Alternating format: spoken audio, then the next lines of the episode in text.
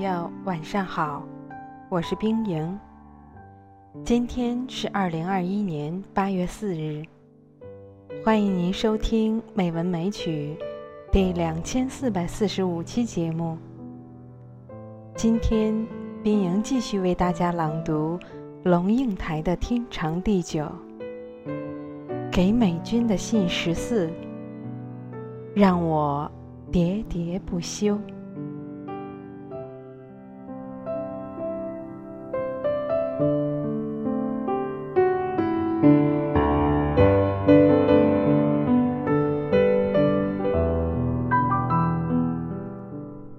七天七夜竹。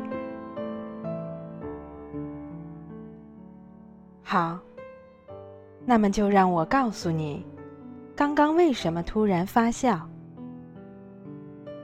在我盯着红彩木的时候，我想到五百年前有个读书人，叫王阳明。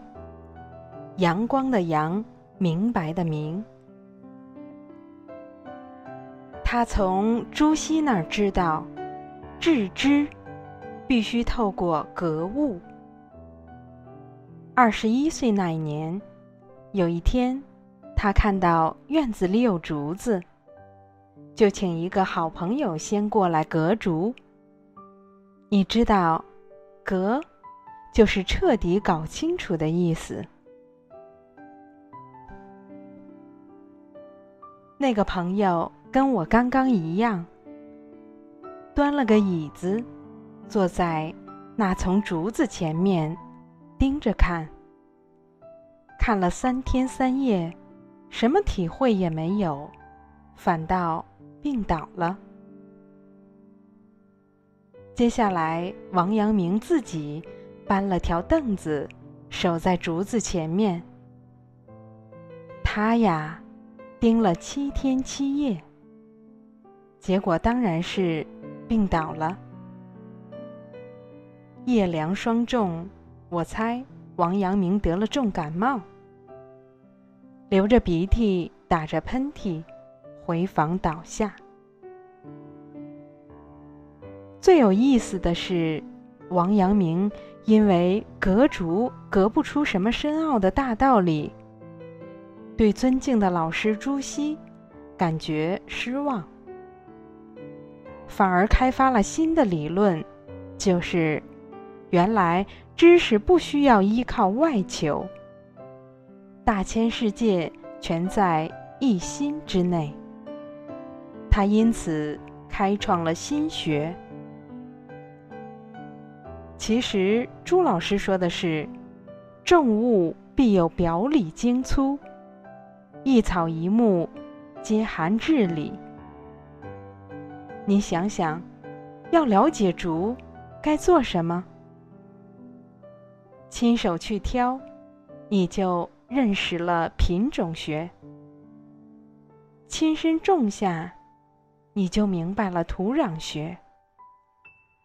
观察、记录它每天的成长，你就了解了植物学。把叶子取下，放到显微镜下面审视，发现叶上有虫，你就进入了植物病理学，对吧？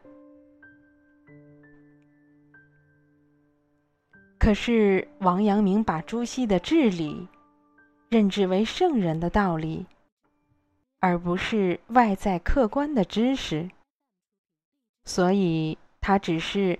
搬了个椅子盯着看，丁肇中笑说：“这位先生明明是把探查外界误认为探讨自己。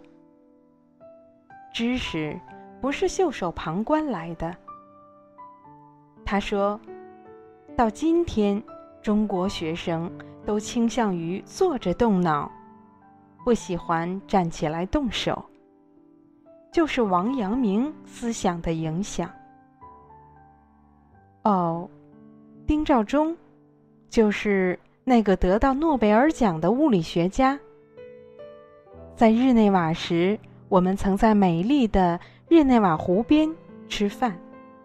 很可爱的人。你还有兴趣听下去吗？我坐在那红彩木前，其实是一心多用的，一面用手在给红彩木做体检，认识它的树形、叶形、枝形、花序、花瓣的质地，同时脑子里流过很多很多的念头。我相信，你也是。